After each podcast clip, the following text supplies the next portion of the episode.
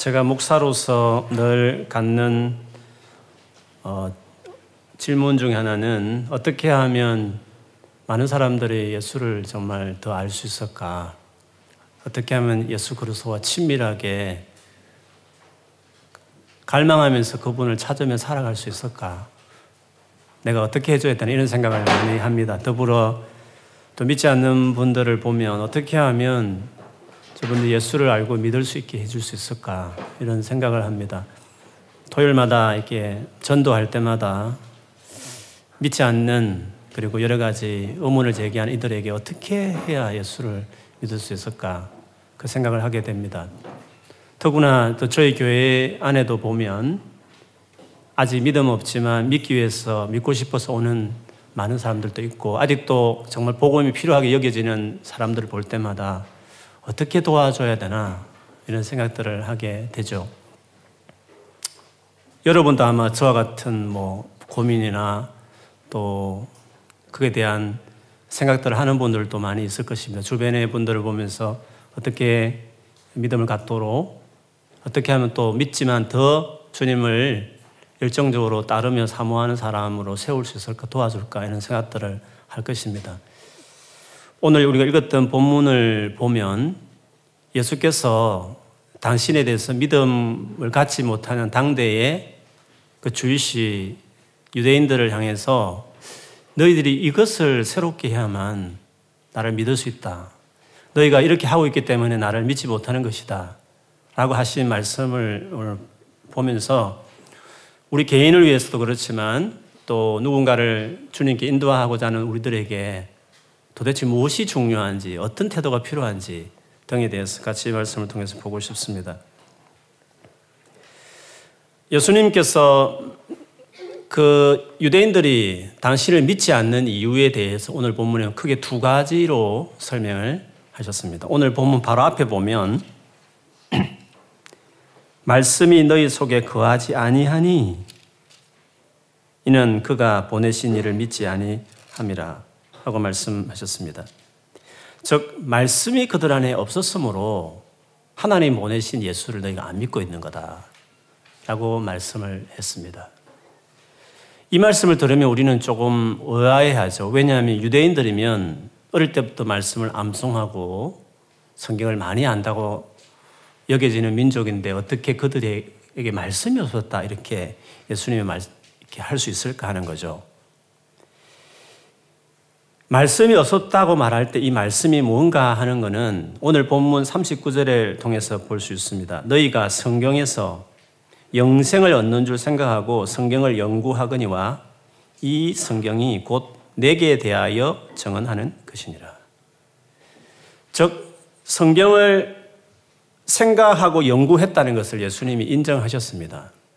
그런데 왜, 무슨 목적으로 성경을 생각하고 묵상하고 연구했나를 주님이 보실 때 너희가 성경 이 자체에서 뭔가 이 성경이나 이 책을 통해서 영생이라는 처음 멋진 삶을 얻게 하는 책이라 생각해서 이 성경을 너희들이 열심히 생각하고 연구했다는 거죠. 그러나 원래 이 성경이라는 것은 제가 이 당시로 보면 구약 성경이겠죠. 이 성경이라는 것은 나에 대하여 정언하는 것이었다. 즉 메시아인 나, 하나님이 약속했던 메시아인 나를 나를 설명하고 나를 가르치고 그리고 내가 왔을 때 그를 맞이하도록 하기 위한 목적으로 사실은 하나님이 성경을 주었다는 거죠. 그러나 너희들은 그렇게 구약 성경을 보지 않았다는 것이에요. 그렇기 때문에 이 구약 성경을 원래 기록한 목적이 하나님이 우리 인류를 향한 진짜 참 하나님께서 우리 인류를 향해서 말씀하시지 않겠습니까? 만일에 지금까지도 진짜 하나님이 우리 인류에게 말씀을 한 적이 없다고 한다면 저는 신은 없다고 생각해요. 진짜 신이 계시면 그분은 인류 속에 자기를 떠나서도 뭔가 자기 인류 속에 말씀하심이 있었, 다는 거죠. 여러분이 하나님이면 세상을 만든 창조주면 자기를 떠난 자기 만든 사람들을 향해서 뭔가 개입하거나 뭔가 말씀을 하거나 뭔가를 일하심이 있어야 되지 않겠어요? 그런 게 전혀 없었다, 지금까지. 그러면 하나님은 없는 거죠. 그러면 지금 지구에 있는 몇 가지 종교 중에 뭔가 하나는 진짜 하나님이 개입하셔서 말씀하셨겠죠. 하나님께서 우리에게 말씀을 하셨다면 구약 성경이 하나님을 떠난 이후로 예수님 오실 때까지 뭔가 우리를 위해서 하신 말씀, 특별히 이스라엘 민족을 의도적으로 만든 이유가 있었죠. 이스라엘 민족을 만드신 목적은 두 가지예요. 하나는 전 인류에게 당신을 오픈하기 전에, 공개하기 전에 그 하나님이 누군지를 오픈했을 때 생뚱맞게 몰몬경이나 뭐 코란이나 개인이 혼자서 천사 만나가지고 기록했다 말하면 의심만 우리가 의심하기 시작하면 못 믿는 거죠. 그렇기 때문에 객관성이 있어야 되고 희수, 역사성이 있어야 되고 뭔가 말한 것들이 이루어진 검증할 만한 자료들이 많아야 이게 하나님의 말씀이라 했을 때 다 믿을 수 있는 거 아니겠어요? 그런 점에서 하나님께서는 온 인류에게 인류에게 알려지기 전에 원래 하나님 누구였으며 어떤 마음이 있었으며 어떤 계획이 있는지에 대해서 나름대로 하나님 하신 그 말씀을 자료를 모으고 그거를 전 세계 알리기 전에 보관하는 어떤 인물을 띈 어떤 한 민족을 만들 필요가 있었죠. 그게 이제 이스라엘 민족이죠. 그 이야기는 구약 전체에 나오고 로마서 사장에 보면 유대인의 나음이 뭐냐 했을 때 저들이 하나님의 말씀을 맡았다. 그 말씀을 그들이 보관해 왔다 이런 생각을 말씀을 하셨어요. 그렇기 때문에 어떤 종교들이 많지만 종교마다 경전이 많지만 성경하고 비교할 수 없는 것은 한 개인이 그냥 천사를 만나서 기록했다고 하는 거죠. 그건 누가 믿을 수 있습니까? 다 신화 이야기라는 거죠. 그걸 누가 어떻게 믿을 수 있습니까? 그냥 똑같은 종교며 똑같은 경전에 있는 것처럼 성경을 이야기할 수 없는 것. 성경은 한 개인이 아니라 민족 단위로 경험한 역사가 가지고 있고 거기 나오는 수많은 역사와 지명과 사건들은 지금도 따져볼 수 있단 말이죠. 그, 더구나 구약은 너무 먼 이야기지만 우리가 믿는 예수는 실제로 살았던 인물이었고 성경 외에도 수많은, 수많다고 말할 수 없지만 20여 개 다른 일반적인 문서에도 예수의 존재를 이야기하고 있고 그리고 부활에 대해서 확실하게 어, 진짜 부활하지 않았으면 설명, 하지 않았다면 설명할 수 없는 많은 일들이 있기 때문에 그래서 우리, 우리의 믿음이 단순한 그냥, 그냥 믿는다. 우리끼리 그냥 믿는다가 아니라 꼼꼼히 따져보면 얼마나 논리적이며, 얼마나 합리적이며, 얼마나 역사적이며, 하나님이, 물론 믿음은 하나님 역사지만, 뭔가 성령 역사도 맞지만, 그러나 논리적으로 이야기할 수 있는, 설명할 수 있는, 믿을 만한 근거가 충분히 있다고 말할 수 있을 만한 그런 믿음이라는 것을 알 수 있죠. 그래서 하나님께서 그런 믿음을 주기 위해서 인류를 위해서 공개하기 전에 즉 자기 아들이 와서 온 인류의 구원의 길이 열리기 전까지는 일정한 기간 동안 이스라엘이라는 나라를 통해서 당신의 계시를 경험하는 민족을 만들고 그 계시들을 보관하고 모을 목적으로 이스라엘 민족을 택했죠. 그래서 구약 성경이라는 것은 인류들이 몰랐던 하나님에 대한 정보를 보관하는 하나님 누구인지 정확한 인포메이션을 구약 성경에서 어, 보여준다고 말할 수 있죠. 또 하나의 중요한 목적은 뭡니까? 결국 자기 아들 메시아 온 인류를 죄에서 건지기 위한 정말 구원자로 그 아들을 보낼 계획을 구약 성경에 미리 예언했다는 거죠. 구원자가 누구며 어떻게 오며 어디서 태어나며 어떻게 행할 것이며. 그냥 일어나서 믿으라 하면 못 믿을 것 같으니까 천년 전에 몇백 년 전에 그것을 바로 이야기해서 그 이루어졌을 때 정말 맞구나. 진짜 하나님 맞구나. 믿을 만한 근거를 하기 위해서. 그래서 구약 성경에 기록한 진짜 목적은 그 인류를 구원할 그게 제일 중요한 목적이었으니까.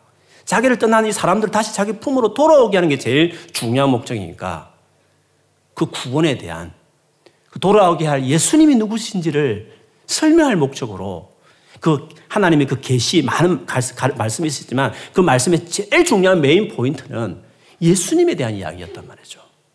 오실 메시아를 설명하기 위해서 구약 성경이 있었던 것이었죠. 그래서 오늘 본문에도 예수님은 성경이라는 것은 내게 대하여 정언하는 것이다. 바로 나를 내가 누군지를 설명하기 위해서 구약 성경에 있었던 것이었어. 그러나 너희들 구약 성경을 볼 때 그런 관점을 보지 않고 그냥 영생을 얻을 목적으로 본다는 거죠. 오늘날 말하면 성경을 왜 보느냐 했을 때 인생에 살아가면서 좋은 지침을 찾기 위해서 자문, 자문이 좋아. 인생에 많은 지혜를 배울 수 있어. 그런 것처럼 자문 보듯이 뭔가 살아가는데 지침이 되는 뭔가 자기 개발서보다 더 나은 놀라운 개발서니까 여기서 이 성경을 보면 뭔가 내 삶이 더 풍성해질 것이라고 하는 지혜와 삶의 주옥 같은 그 지침을 이 성경에서 뭔가 찾아내기 위해서 성경을 본다고 한다면 잘못되게 뭐 잘못됐다기보다는 뭔가 중요한 것을 잃어버린 채로 성경을 보는 것이죠. 그렇기 때문에 그런 식으로 교회를 10년 닫아도 뭐 예배가 뭡니까? 설교가 뭐냐 말도 그건 살아가는데 도움되는데 좋은 말씀 듣는 거 아닙니까? 교회를 왜 가며 성경을 왜 봅니까? 매일매일 살아가는데 뭔가 내게 필요한 뭔가를 교훈을 얻기 위해서 뭐 성경을 보고 그런 거 아닙니까? 유대인이 그렇게 했다는 거죠. 그런 10년, 20년을 가지고는 믿음이 생길 수 없는 거죠. 믿는다 한들 진짜 그 풍성한 것을 얻지 못했다는 거죠. 그러면 성경을 어떻게 봐야 됩니까? 우리가 교회 올 때마다 뭔가 하나님이 주시는 말씀을 개인적으로 공부하든지 묵상하든지 이렇게 설교를 듣든지 할 때마다 목적이 뭡니까? 성경을 기록한 제일 중요한 목적이 뭡니까? 그저 그냥 잘 살아가라. 착하게 바르게 살아가는 목적으로 다른 경전처럼 다른 종교에서 말하는 경전의 목적처럼 성경이 기록한 거냐고요? 아니에요. 자기를 떠난 인류를 돌이키게 자기 품에 다시 안기 위해서 메시아이신 구원자이신 자기 아들을 보낼 그거를 위해서 성경을 성경을 통해 위해서 썼기 때문에 성경을 볼 때마다 제일 중요한 것은 예수를 보여야 되죠. 성경을 볼 때마다 말씀을 들을 때마다 셀에서 성경 공부할 때마다 남는 것이 뭡니까? 끝나고 나서 남는 것은 예수를 가까이 해야 되겠다. 예수님을 더 의지하며 살아야 되겠다. 그 결론이 나와야 그게 성경을 제대로 나누고 공부한 뭔가 우리에게 제대로 된 것이라고 말할 수 있죠. 너희들 성경을 보는 목적이 달랐다. 성경은 나에 대해서 증가하는 것이었는데 그런 목적으로 보지 않았었기 때문에 내가 막상 왔을 때 엉뚱하게 잘못된 메시아관을 가져가지고 정작 내가 왔을 때 그렇게 구약에서 모세도 너희들이 그렇게 존경하는 모세까지도 나에 대해서 정언했는데 나에게 오지 않았다. 성경을 잘못 봤다. 그 수없는 세월을 교회 다니면서 설교를 잘못 들었다. 왜 들으며 어떤 관점으로 들어야 되는지 너희들 잘 몰랐다. 그래서 그 많은 세월 동안 투자만큼 믿음을 갖지 못했다. 그리고 나에 대한 사랑과 관계가 그렇게 깊지 못한 것이었다. 그렇게 이야기했습니다.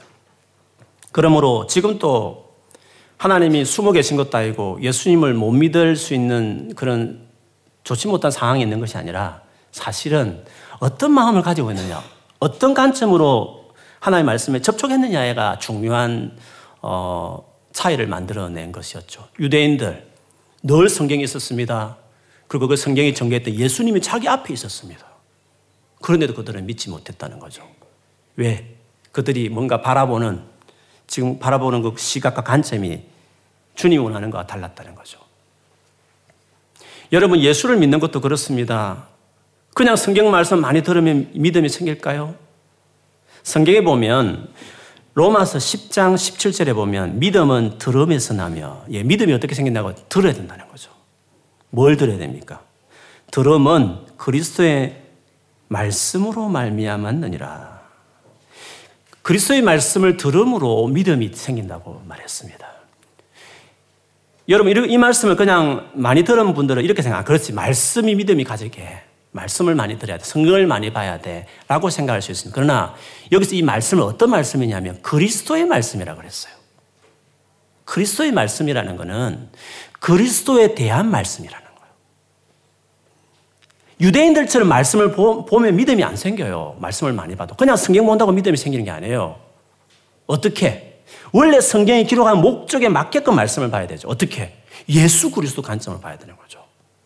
그래서 그리스도의 말씀, 그리스도에 대한 말씀, 구원자로 오신 그분의 관점에서 성경을 창세기를 보더라도 출애굽기를 보더라도 그런 식으로 말씀을 듣고 묵상하고 했으면 예수님 앞에 더 나아가고 그분을 더 믿게 되고 그렇게 했겠죠. 에베소서 1장 13절에도 보시면 너희도 진리의 말씀 곧 너희의 구원의 복음을 듣고 그 안에서 또한 믿어 약속의 성령으로 인치심을 받았으니 그냥 말씀 아닙니다. 진리의 말씀 그래 진리의 말씀이야. 성경은 진리야. 그냥 진리의 말씀 하면 그렇게 오해할 수 있으니 그냥 뭉텅거려 성경 이렇게 생각할 수 있으니까 곧 너희의 구원의 복음을 듣고 구원의 복음 예수 그리스도가 핵심이죠. 예수 그리스도가 중심이 된 메시지를 들어야 믿어지고 구원을 얻게 된다는 것이에요. 베드로전서 1장 23절에서 끝까지 보면 너희가 거듭난 것은 다시 영초로 출생한 것은 썩어질 씨로 된 것이 아니요 썩지 아니할 씨로 된 것이니 썩지 아니할 씨로 됐다. 그게 뭐냐면 살아 있고 항상 있는 하나님의 말씀으로 되었느니라. 이것만 보면 그렇지 하나님의 말씀으로 사람은 새 생명 얻는 거야.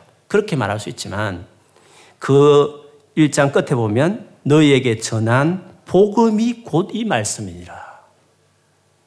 복음이 곧 너희 말씀이라고 이야기했습니다.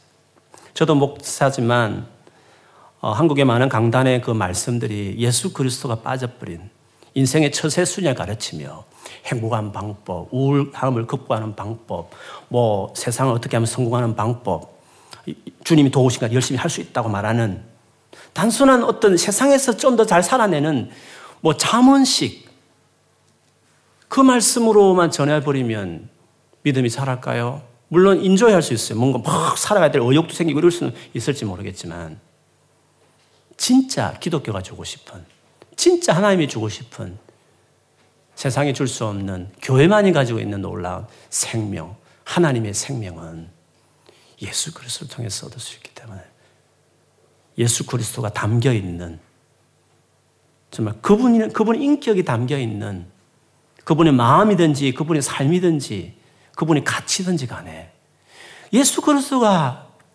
담겨 있는 메시지 그 말씀이야만이 믿음을 갖게 하고 우리 삶을 새롭게 한다는 것이죠. 그래서 유대인들에게 그것이 없었다. 그래서 그런 식으로 성경을 보지 않았으므로 진짜 계신 하나의 말씀을 가지고 있었어도 나를 믿을 수 없었다. 그런 점에서 그런 말씀이 너희 속에 없었다. 주께서 이야기하셨습니다.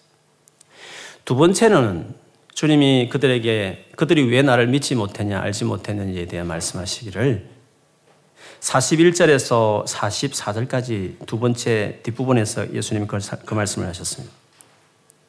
나는 사람에게 영광을 취하지 아니하노라. 다만 하나님을 사랑하는 것이 너희 속에 없음을 알았노라. 나는 내 아버지 이름으로 왔음에 너희가 영접하지 아니하나 만일 다른 사람이 자기 이름으로 오면 영접하리라. 너희가 서로 영광을 취하고 유일하신 하나님께로부터 오는 영광을 구하지 아니하니 어찌 나를 믿을 수 있느냐? 어찌 나를 믿을 수 있겠냐? 왜? 왜 그들이 예수를 믿을 수 없었다고요? 앞에 여러 가지 말씀하셨지만 요지는 하나님이 주고자 하는 영광을 그들이 구하지 않았다는 거예요. 사람이 주는 영광을 더 구했다는 것이에요. 서로 서로 인간이 줄 수 있는 영광에 목매매 살았다는 거죠. 진짜 하나님이 주고 싶은 그것을 중요하게 생각했나? 교회를 나오면서 진짜 하나님만이 주실 수 있는 하나님이 우리에게 정말 주고 싶은 그 영광을 정말 사모하는 사람이었나? 마음이 지금 잘못됐다는 거예요. 너의 관심이 지금 엉뚱한 데 가 있다는 것이에요.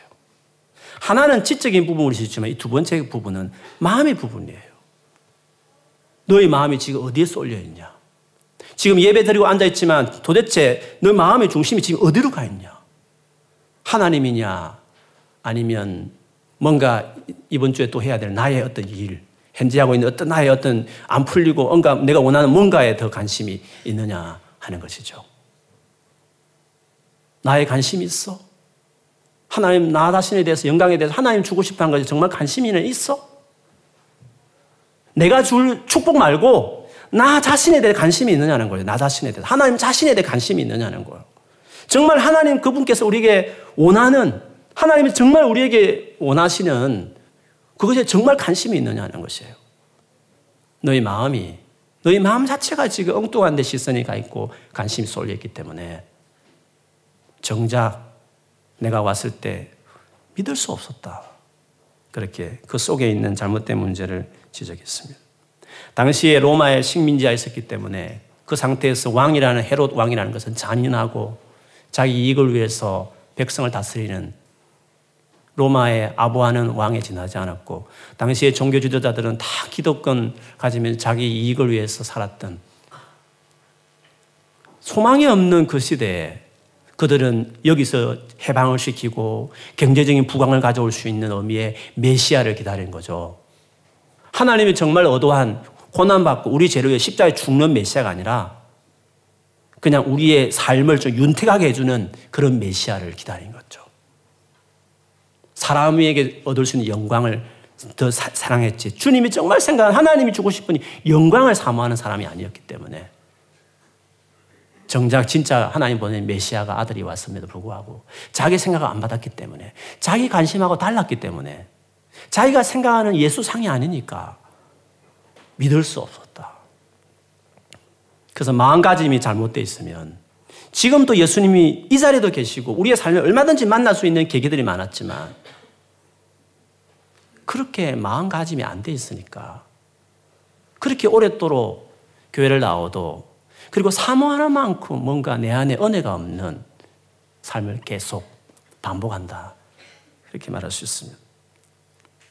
예수님도 마태복음 11장 25절 이하에 보면 하나님께 기도하면서 그리고 기도 끝난 이후에 많은 대중을 향해서 하신 말씀이 있습니다. 유명한 구절이기도 하죠. 천지의 주제이신 아버지여 이것을 이것을 이 하나님이 정말 주고 싶은 이 놀라운 구원의 놀라운 역사를 지혜롭고 슬기 있는 자들에게는 숨기시고 어떤 자들에게는 숨겨집니다. 이상하지 않습니까? 지금 뭔가 숨겨진 것처럼 경험하지 못하는 것은 뭔가 내게 문제가 있는 거죠. 어떤 문제? 지혜롭고 슬기롭다고 말하는, 저 교만한. 여러분 마음이 딱 굳어 있고 막 딱딱하고 텐션 탁탁 치내고 막 삐딱하고 이런 게 있잖아요.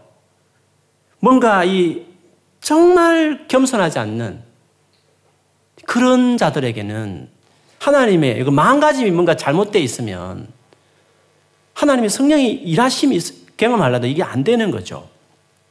그래서 그들에게는 감추었다 하나님께서. 반대로 어린아이들에게는 나타내심을 감사하나이다.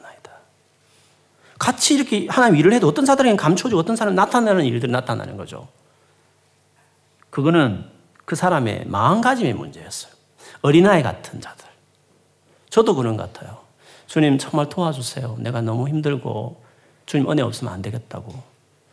들어 누워 기도하지 않고 때로는 무릎 꿇고 주님 앞에 엎드리고 조아리면 너무 갈급하니까 금식하면서 기도하면 하나님 은혜를 주셔요.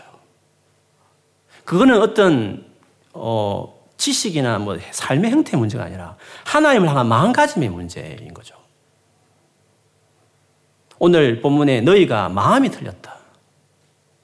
내가 너 앞에 있어도 너희가 안 믿지 않냐? 왜? 그거는 네가 사람의 영광을 구하는 삶을 살았기 때문에 하나님 영광을 구하는 태도가 안 됐기 때문에 그렇다는 거죠. 올소이다 이렇게 된 것이 아버지의 뜻이니다. 하나님 이런 식으로 일한다는 거. 이거 하나님 뜻이라고 말할 수 있습니다.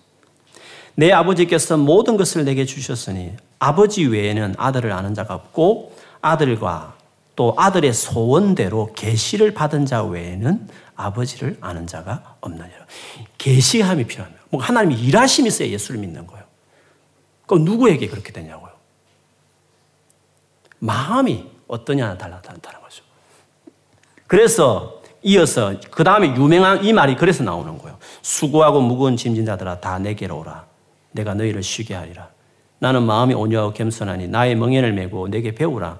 그리하면 너희 마음이 쉼을 얻으리니 내 멍에는 쉽고 내 짐은 가벼움이라 하시. 수고와 무거운 짐을 다 내게 오라는 이 요청이 어떤 요청인지를 문맥 속에 보면 교만하게 그렇게 잊지 말고 어린아이까지 겸손하게 주님을 정말 알고 싶습니다.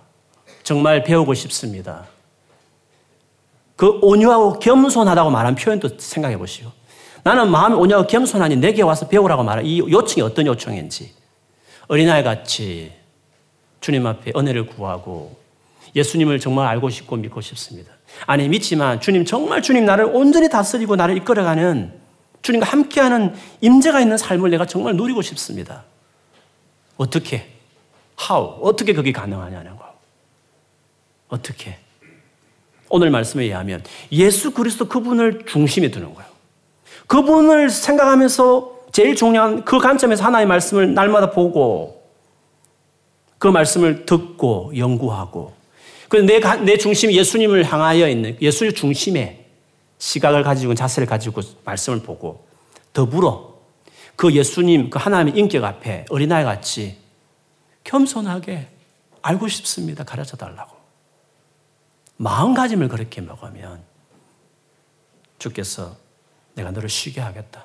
여기 쉼이라는 건 구원을 말해요. 진짜 나를 만나고 나와 같이 살아감으로 네 삶 안에 쉼, 진짜 쉼을 얻는 삶을 네가 경험하게 될 것이다. 그렇게 내게 오라고. 그런 마음으로 어린아이 같은 마음은 내게 오라고. 누구든 다 오라고. 그렇게 하면 해주겠다고 말씀을 하셨습니다. 잠언 8장에 보면 잠언 8장은 지혜에 대한 신데 지혜와 관련된 책이거든요. 그 지혜는 골로세스나 마태복음 같은 보면 예수를 이야기해요.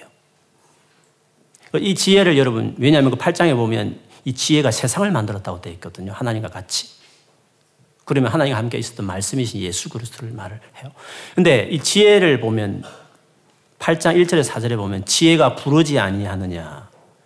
명철이 소리를 높이지 아니하느냐. 보세요. 예수님이 막 소리를 높인다는 거예요.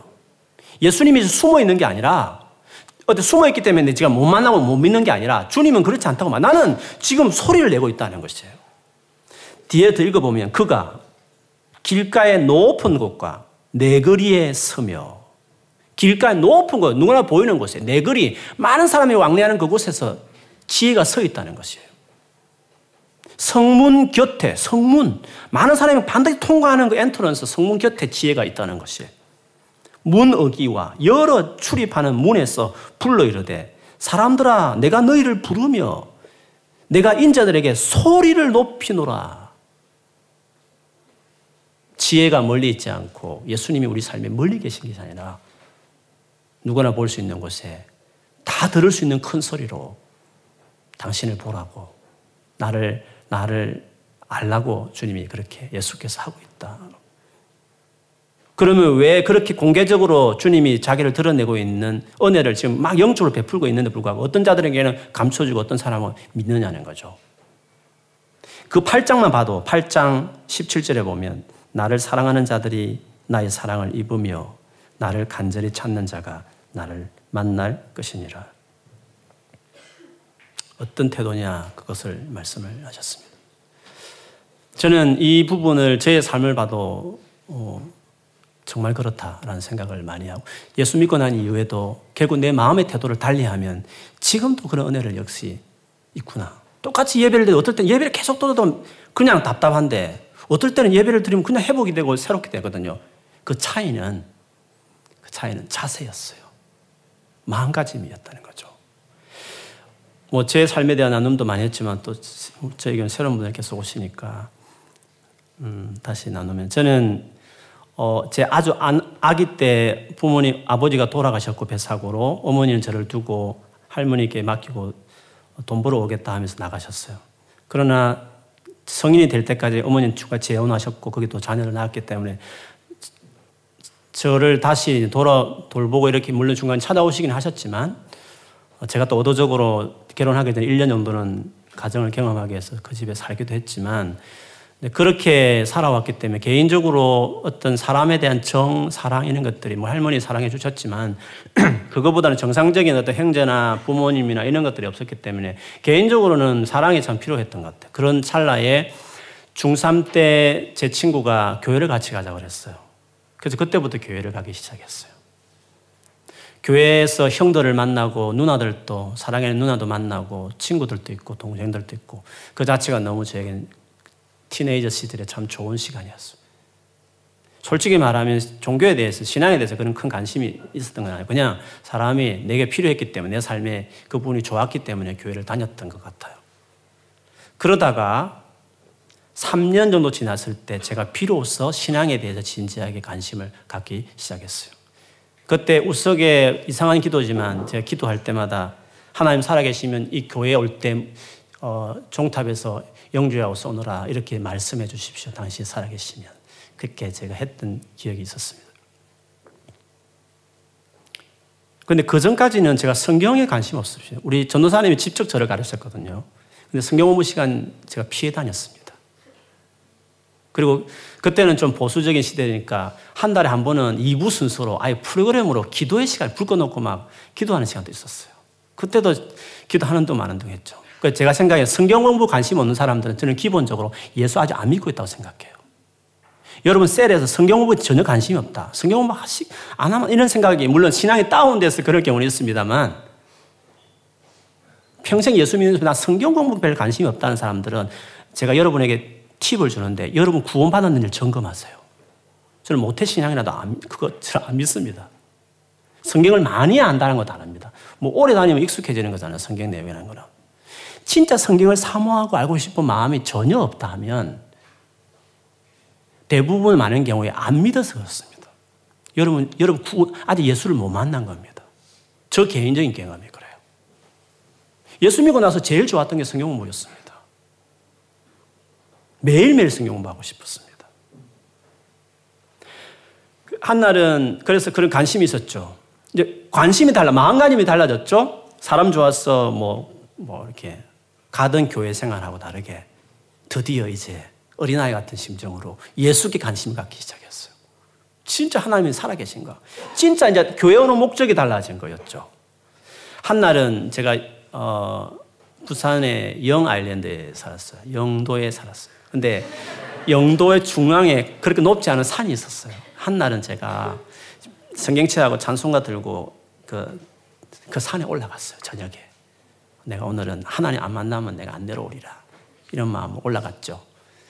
그래서 열심히 거기서 교회에서 했던 게, 본 게 있으니까 사방을 향해서 하나님이 동서남북 어디 계실 수 있으니까 주여를 외친 다음에 알고 있는 찬송가 막 하면서 제가 불렀어요. 어, 근데 좀 어두워지고, 어, 바람도 불고, 막 어두컴컴하니까 좀 두려워졌어요. 왜냐하면 그때 제일 재밌게 보았던 그 TV 프로그램이 전설의 고향이었어요. 여러분 지금 잘 모를 거예요. 귀신 이야기죠. 뭐 어느 마을에 어떻게 귀신이 어떻게 어떻게 이런 거 있잖아요. 피 흘리고 여자들이 이렇게 두 이렇게 소옥 바람 돌아다니면서 이렇게 사람 막 전소양이 그때 우리 유일한 그 인기 있는 드라마 중에 하나였어요. 그 저희 세대는 젊은 어릴 때 방공 교육을 철저히 받았어요. 방공 교육. 그래서 공비들이 밤에는 어, 밤에는 저 산속에 숨어 있다가 어, 다잘 때 이런 새벽이나 그때 이슬 맞고 내려오는 공비는 그렇게 해서 낮에 이제 활동을 하고 밤에 또 숨고 이렇게 한다. 이런 그 교육을 받았어요.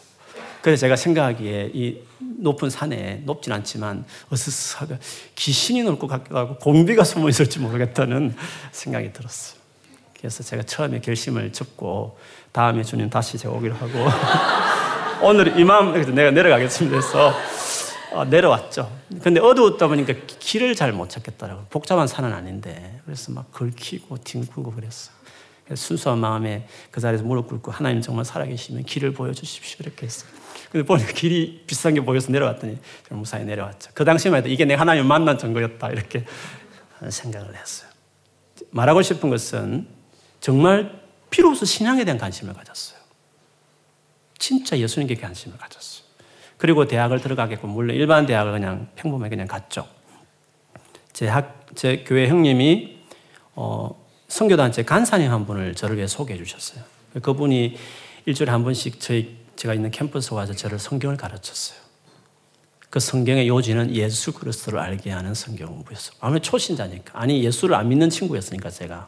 그 간사님 딴에는 예수를 먼저 믿게 되니까 그 관련된 일곱 가로 된 교재가 있었어요. 길이라는 교재 있는데 그 교재를 가지고 저를 매일 가르쳤어요. 아, 매일 아니고 일주일에 한 번씩. 그때 저도 뭐 선악과 왜 만들었으며 뭐 술, 담배 이야기 왜 그러냐 뭐 이렇게 질문들을 막 그렇게 했었죠. 그러다가 마지막 그 교제 마지막과 칠가 때 사도행전 2장 초대교회의 그 모습을 그리고 있는 본문이었는데 그 본문을 그날 읽는데 내 마음이 너무 감동스러운 거예요. 진짜 하나님이 살아계시다는 게 막 믿어지는 거예요. 그래서 그냥 믿었어요. 그냥 그 자리에서. 너무 그냥 마음을 열리고 주님이 살아계신 그 사실이 감동스럽게 내 마음에 물밀듯 밀려왔어요. 그 이후에 제 인생이 바뀌었죠. 4년 내내 성경 공부하며 돌아다니고 그때 데모를 많이 하니까 어떤 친구들은 데모를 갔지만 저는 열심히 성경 공부를 했어요. 그 대학 졸업, 졸업할 때 신대원 입학하고 예, 그 다음에 목회자 에게를 들어섰습니다. 저의 삶을 봐도 예수 그리스도를 알기 위해서 아니 그분에게 관심을 갖고 그 목적으로 말씀을 보고 듣기 시작했을 때 내 삶을 하나님 만나 주셨구나. 그때 주님을 알게 나와서 제가 이건 나의 말씀이라고 고백했던 것이 예레미야 29장 11절에서 13절인데 여호와의 말씀이라 내가 너희를 향한 생각은 내가 안다. 내가 너희를 볼 때마다 어떤 생각, 재앙이 아니라 평안을 주고 싶고 어, 너의 너에게 미래와 너에게 소망이 있도록 희망이 있도록 하기 위해서다. 나 여호와는. 그러면서 내게 와서 기도하면 내가 들을 것이요 전심으로 나를 찾고 찾으면 나를 만날 것이다. 그 말씀을 하죠. 그때 진짜 내 마음이 전심으로 그분을 만나고 싶은 알고 싶은 마음으로 산에도 올라가고 그때 그때는 주님이 정말로 인격적으로 만나주지 않으셨지만 그 이후에 어떤 그 열정이 성경부로 이어졌고 그 관점으로 주님 앞에 나갔을 때 주님은 정말 만나주셨다. 저는 이거는 동일하다고 생각해요. 정말 이런 마음으로 주님 앞에 나가는 모든 자들에게 언제인지 모르지만 주님은 반드시 만나 주신다는 거죠. 이번 주, 이번에 부활절 수련회 놓고 어떻게 말씀을 전할지 저는 하나의 마음이 와야 그게 좀 기쁨으로 하는 거라서 뭐 여러 가지 그냥 하면 할 수 있지만 하나님 이번 수련회 어떤 마음을 어떤 수련회가 되었으면 좋겠습니까? 기도 막 구하고 기도도 부탁하고 이랬는데 이번 주 수요일 날 예배를 딱 드리는데 찬양 중에 하나의 마음을 딱 주셨어요. 아, 이거 하면 되겠다. 그거는 구약 성경에서 예수님 오시기 전에 이 구약 성경이 예수님에 대한 예수님을 가르치기 위해 증거하기 위해서 구약 성경에 기록됐다고 말을 했잖아요. 예수님도 오늘 말씀이 그랬잖아요. 그래서 구약이 정말 예수님을 소개하는 책인데 구약이 도대체 어떤 식으로 예수님을 소개하고 있으며 도대체 어디에 어떤 내용이 예수님을 소개하는 것인가? 예수님을 증거하는 것인가? 구약 성경에 원래 쓰여진 그 목적, 그 관점에서 구약 전체, 뭐 자세하게 하지 않지만 중요한 방향들을 어, 이번에 수련회 때 좀 전해야 되겠다. 그런 마음이 들었어요. 결국 그 같은 예수님에 대한 신약이야 뭐 그런 말씀 많지만 구약적으로 보면서 그 예수님을 나눌 때 나눌 때 오늘 본문의 역사가 있을 것이다. 예수를 참으로 믿고 믿는 자들에게는 그냥 별로 중요하지 않는 것에 관심이 막 분산되어 있던 마음들이 예수께 집중되면서 믿는 사람들에게는 더 예수로 말미암아 주어진 그 구원의 감격과 기쁨이 더 부어지는 정말 거기에 포커스되어진 구약에 나타난 예수 그리스도에 대해서 전해야 되겠다라는 마음이 들었습니다. 예수님이 부활하신 다음에 그 제자들을 만나주고 있는데 그 중에 엠마오라는 마을로 내려갈 때 두 제자를 예수님 만나주셔요. 만나고 나서 주님이 그들을 앉혀놓고 가는 도중에 주님이 말씀을 가르쳤는데 그게 뭐냐 하면 구약 성경을 가르쳤어요. 근데 구약 성경은 구약 성경인데 그 구약 성경을 어떻게 가르쳤냐 하면 자기 자신이 어떻게 구약 성경에 기록되어 있는지를 가르쳤어요. 이를 읽었더니 이렇습니다. 미련하고 선지자들이 말한 모든 것을 마음에 들이 믿는 자들이여 그리스도가 이런 고난을 받고 자기 영광에 들어가야 할 것이 아니냐 하시고 이에 모세와 모든 선지자의 글로 시작하여 모든 성경에 쓴바 자기에 관한 것을 자세히 설명하십니다. 예수님도 구약 성경을 가지고 당신의 관점에서 구약 성경을 다시 자세히 설명을 하셨다고 그렇게 하셨어요. 그 다음에 이제 어떤 음식점에 가서 숙박시설 가서 같이 음식을 잡수실 때 떡을 떼서 성찬식이죠. 성찬식 할 때 축사하시고 떼어주니까 그들에게 주니까 그들이 눈이 밝아 그인 줄 알아보더니 아, 이분이 진짜 예수님이구나 정확하게 이제 알아봤다는 거죠. 부활했을 때 모습이 좀 바뀌었으니까 잘 몰랐는데 이분이 진짜 예수님이구나. 메시아구나. 그들이 비로소 알아, 알게 됐다는. 그 감격을 가지고 나중에 예루살렘 다시 올라가서 말하기를 그들이 이렇게 말을 했어요. 서로 말하되 길에서 우리에게 말씀하시고 우리에게 성경을 풀어 주실 때 우리 속에서 마음이 뜨겁지 아니하더냐. 같은 구약 성경인데 예수님의 관점에서 구약 성경을 풀어 줄때 가슴이 뜨겁다는 거예요. 가슴이. 그래서 오늘 말씀도 그렇지만 예수를 믿게 되는 것도 이미 믿은 사람들도 풍성해지는 모든 것들이 성경을 어떻게 보느냐 따라 또 어떤 마음가짐으로 주 앞에 나아가나 다 달라진다는 것이 오늘 말씀의 요지인데 이번 부활절 수련을 통해서 오늘 주님이 이렇게 자세히 설명하셨던 구약 성경을 그런 관점에서 자세히 보고 싶은 거죠.